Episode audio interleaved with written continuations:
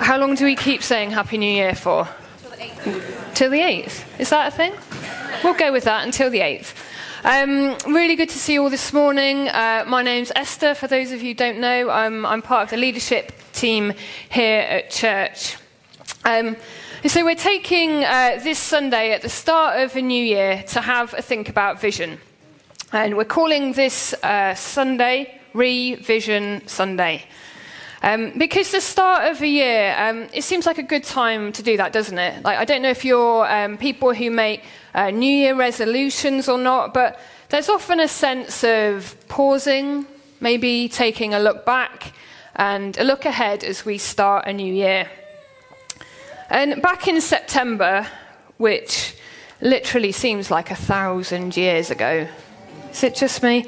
Um, and we took two Sundays and a midweek evening um, to share vision for us as Abbey Church here in Bristol. And we shared a bit of where we've been and what we're looking forward to as church for the next few years. Um, and I'll be honest with you, uh, as a leader, sharing vision isn't always easy. But I think we'd all agree that vision is important. Um, it provides focus, direction, um, and something to aim for. And as leaders, it's our job to be working this out. And it's a privilege, um, but it's also, it's also quite weighty.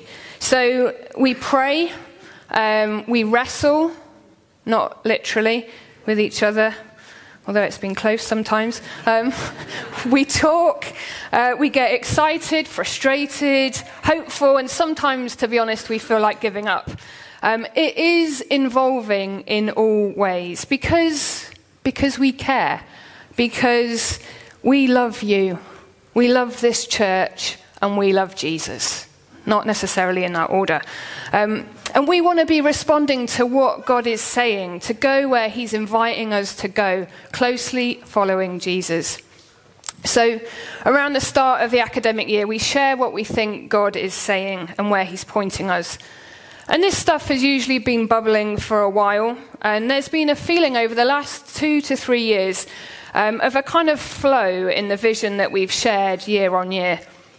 And Stu mentioned this uh, when he spoke in September.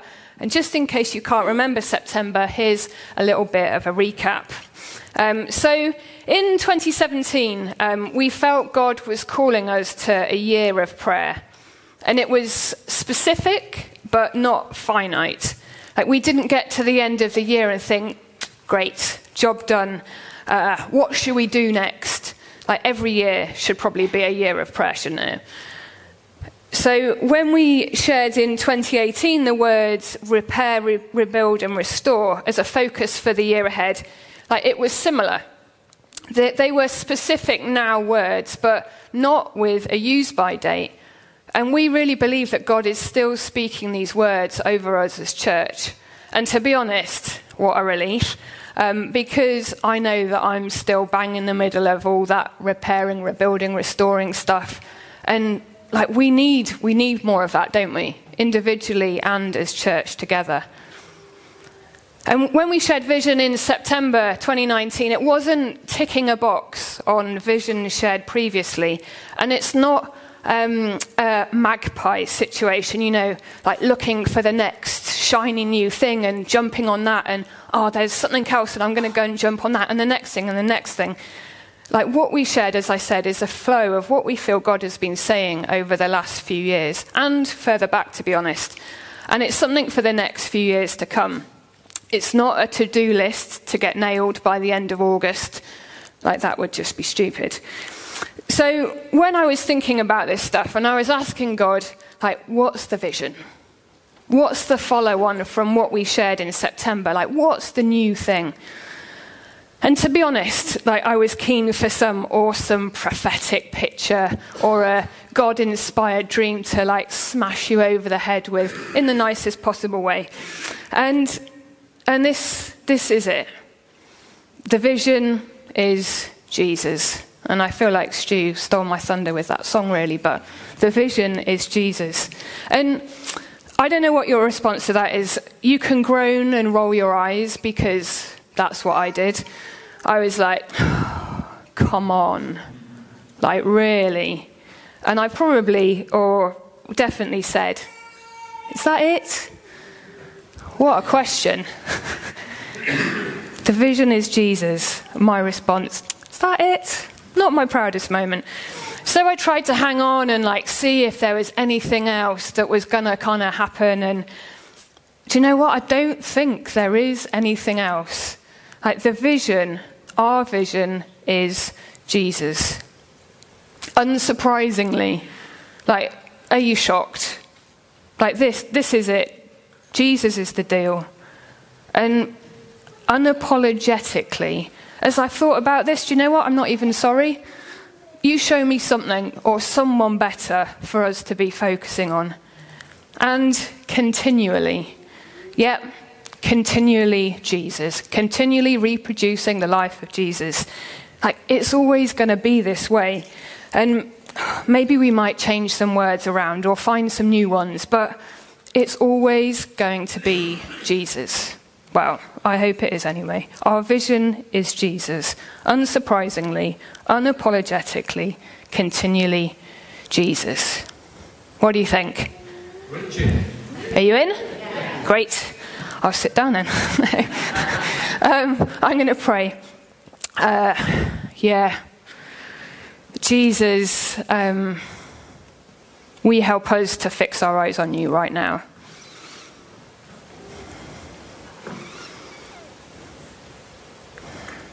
yeah, will you, um, will you clear our vision where maybe it's a bit blurry? I pray that we will hear you speak, see what you're like, show us what you're doing. But yeah, Jesus, thank you that this is all about you. Yeah, Holy Spirit, will you, will you fill this place? Will you, will you speak to us, move in us, and through us? Amen. Great. So there's a couple of bits uh, from the book of Matthew in the Bible that we're going to pin this and our vision on today. Um, because it's all very well trotting out something like the vision is Jesus. Um, I don't think we'd argue against it. We know that it's right that as a Christian, Jesus should be our focus and inspiring everything in our year ahead. But right and should I think only get us so far and probably to a limited depth. So, as we read from the Bible this morning, I want to focus on Jesus.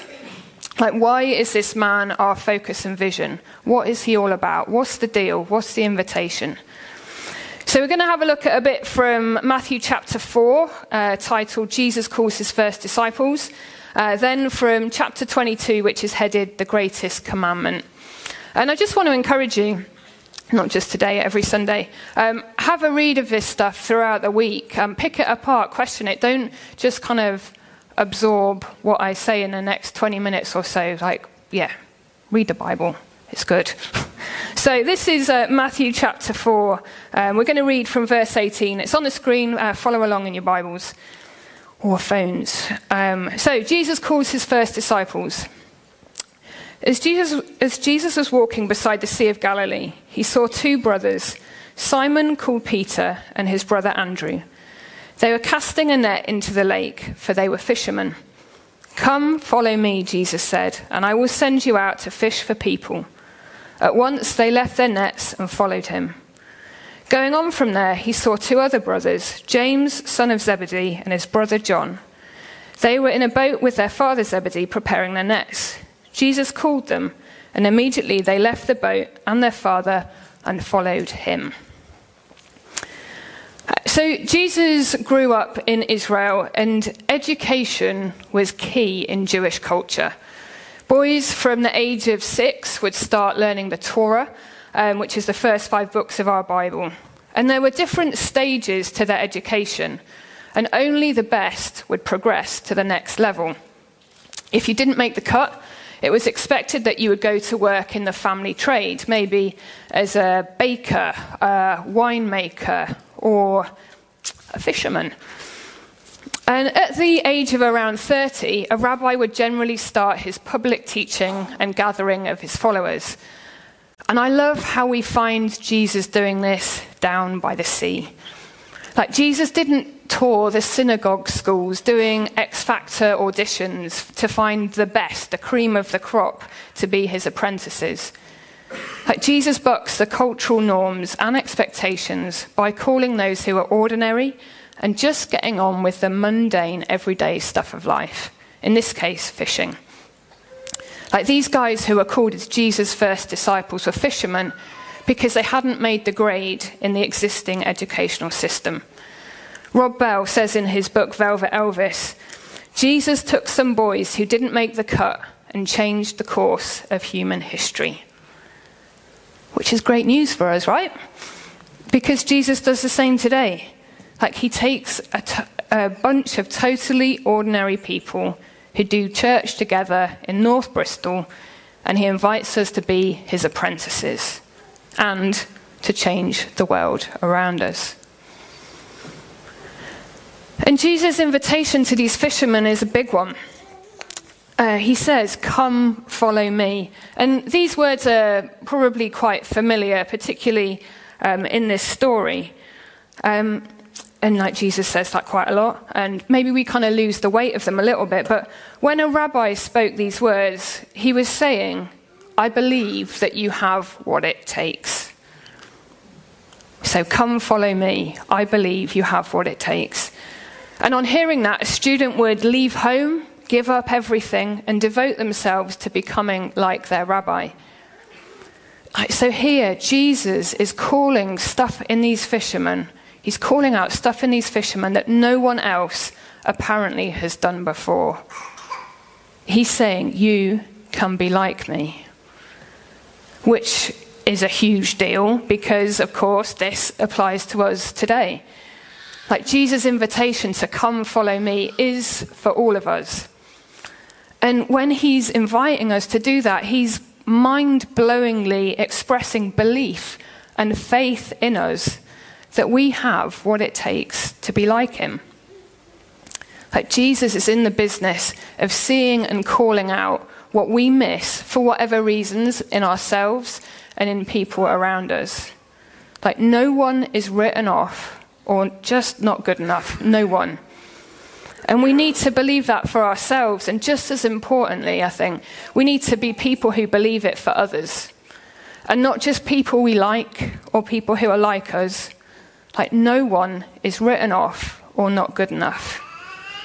And my question is will we be a church who calls out what Jesus sees in all people. Like this, this is Jesus.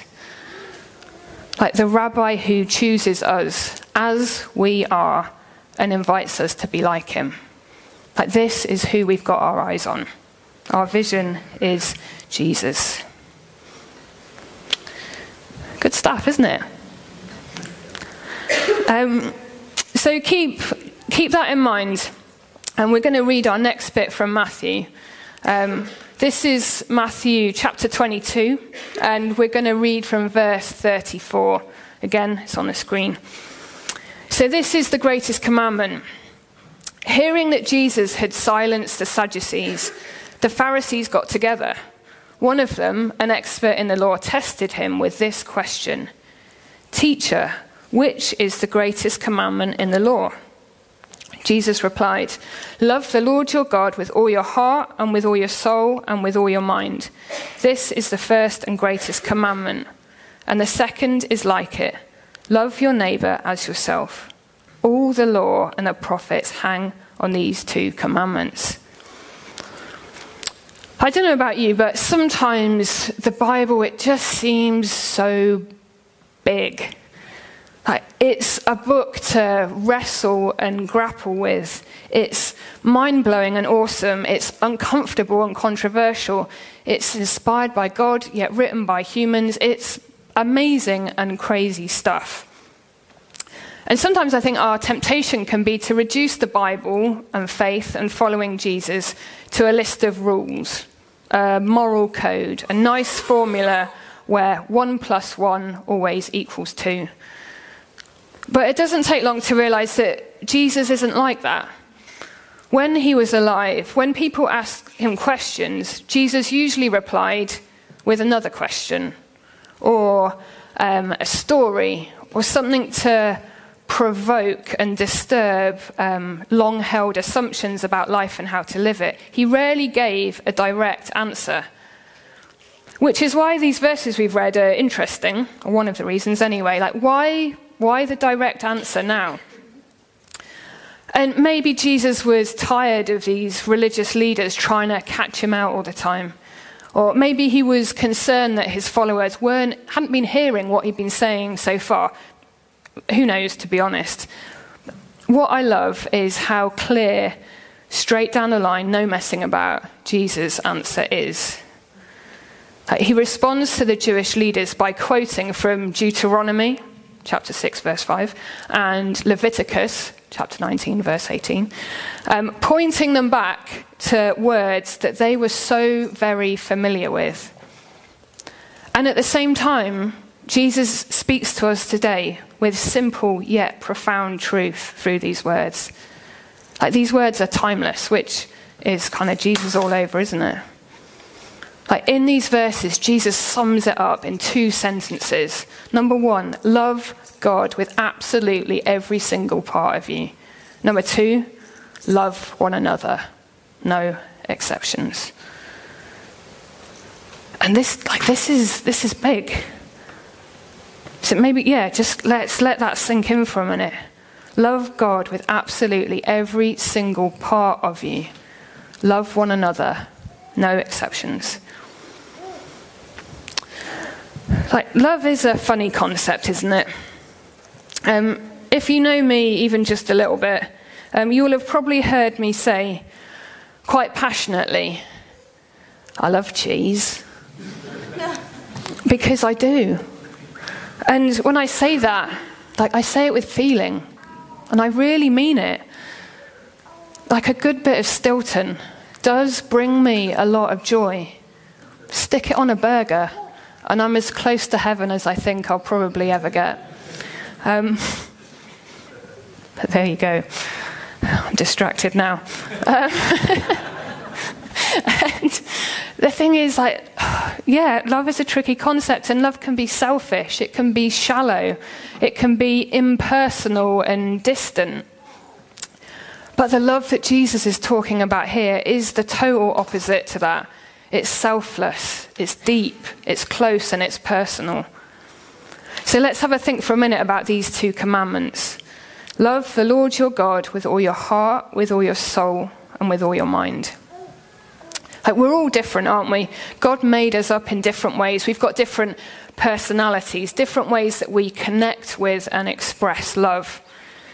When I, when I started exploring faith again, I used to really struggle, and probably still do to a bit, um, with what Jesus is asking here.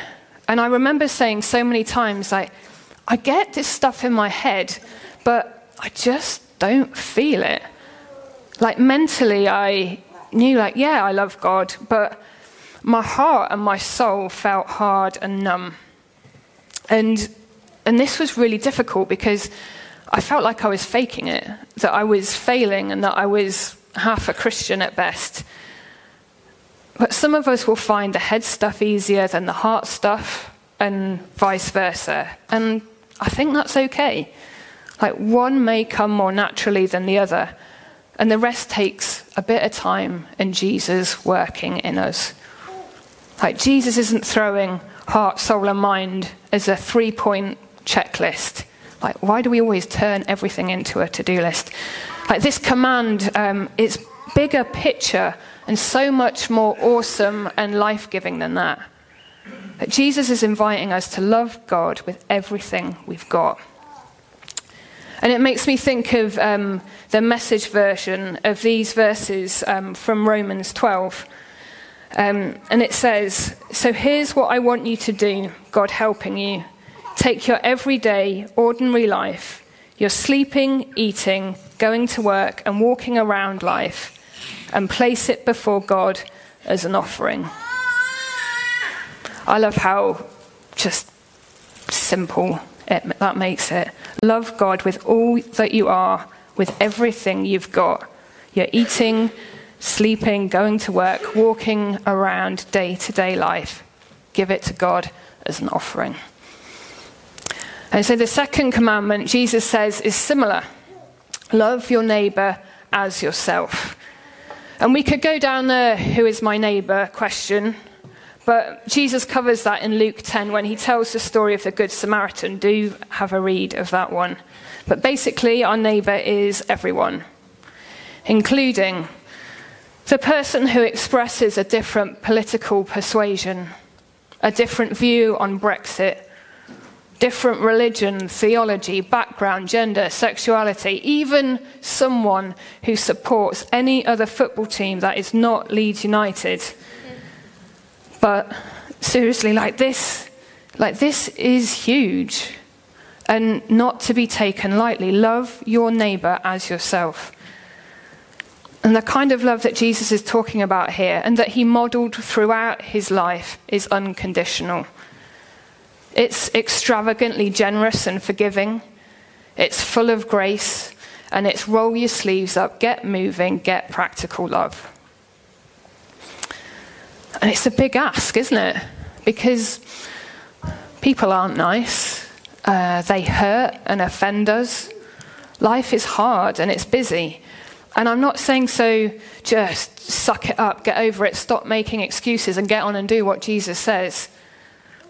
But how we love each other, it's what points people to Jesus. Like Jesus says that when he prays just before he's crucified in John 17. And we read about the early church in Acts, how they lived together, and I assume loved each other in such a way that attracted people from the outside to join in and get involved every single day. And I believe that this is what Jesus wants for us today. That when people see us, and I mean like us, us, like when they see how we do life together, how we talk to each other, how we love, that when they see that, when they see us, they see Him. They see Jesus and they want in. And we have such an unbelievable opportunity right now in 2020 to be something different and to share something different that our world really needs. And it sounds obvious and it's maybe a cliche, but it's flipping true. And it's love. Like it's hard and it will be costly. But this is the deal. Like this, this is the invitation. And Jesus invites us to do it with Him. And that, this, is the vision. So, so in these two sets of verses from Matthew, Jesus invites us all, no exceptions, to follow him. And he lays out how we are to do that loving God, loving our neighbour with everything we've got. And so it's from this starting point, this foundation, that the vision stuff that we shared back in September comes from. And there was a there was a sense this year that it would be that it was good to get specific. And uh, some of the stuff that we shared, the three points, like it might be obvious, it might be a given, but sometimes it's good to say this stuff out loud again, to recommit, to say, yes, we're in. Yes, Jesus, this is what we're aiming for. So here's a reminder. Thanks, Chris. Um, this is what we shared. So, we want to be a church who are equipping and releasing the next generation to lead in and outside of Abbey. We want to be a church who invests in children and young people. And as a church, we want to commit to people's physical, emotional, mental, and spiritual well being. We want to look to establish a community hub in Horfield and be intentional about church planting in nearby estate communities and to see lots of new people following Jesus. That's quite exciting. Yeah, I think so. Um, and I'm not going to say anything specific about these vision points. Um, I didn't kind of feel like that's what this morning was about, to be honest. The question that I wanted us to take on was who and what is our vision grounded in? Like the answer is Jesus. Unsurprisingly, unapologetically, continually, Jesus. Like if we look at these three points, if we um, try and take them on without Jesus, it just reads like a long, tiring, impossible to do list. With Jesus, it's a whole different and potentially very exciting ball game. Like we can only do this stuff by sticking close to Jesus, by listening and responding to whatever he puts our way, being continually filled with the Holy Spirit. So I guess the question for us all to ask ourselves is are we in? Like, are we saying yes to Jesus, whatever that might mean? And not just in a you and Jesus kind of way, but, you know, together. Like, are, are we in together? Um, I, am just going to finish with, uh, with this quote from a rabbi who was around after Jesus. And he said to his own followers, Cover yourself with the dust of your rabbi's feet. And so, rabbis, they would um, do a lot of walking as they went teaching from place to place. And their students, they would all be following really closely behind, literally not wanting to miss a thing. Wherever the rabbi went, the students would go crammed up in behind them. And so at the end of the day, the rabbi's apprentices, they would be covered in dust, like covered in the dirt, kicked up by their rabbi because they were walking so close. And this this was a good thing. And I think, I think that this could be something for us. And yeah, I pray that come the end of this year, we are all covered in dust because we have kept so close to Jesus. And actually, I pray that at the end of today, we're all covered in dust because we've kept so close to Jesus. And I just think that's like a really, yeah, it's a really cool image. Maybe imagine each other with dusty faces, and that that is a good thing. Because if we, if we do that, if we do this and we do it together, I really believe that anything is possible. Um, um, I'm going to pray. Hmm.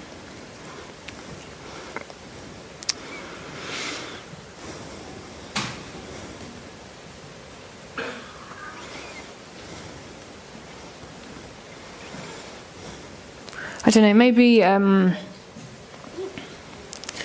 maybe ask yourself, yeah, now what is your response? Jesus saying, Come, come follow me. Jesus saying to you, I believe that you've got what it takes.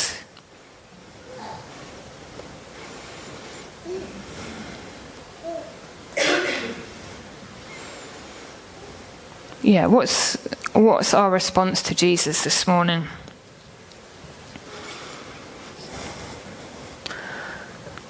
Maybe you've said yes to Jesus a load of times before, but I don't think there's any harm in saying yes more than once.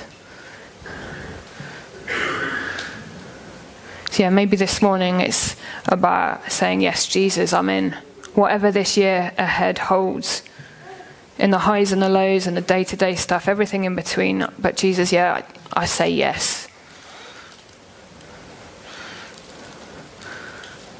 And yeah, for us together as church family, yeah, do we say yes together? How do we do that? What does that look like?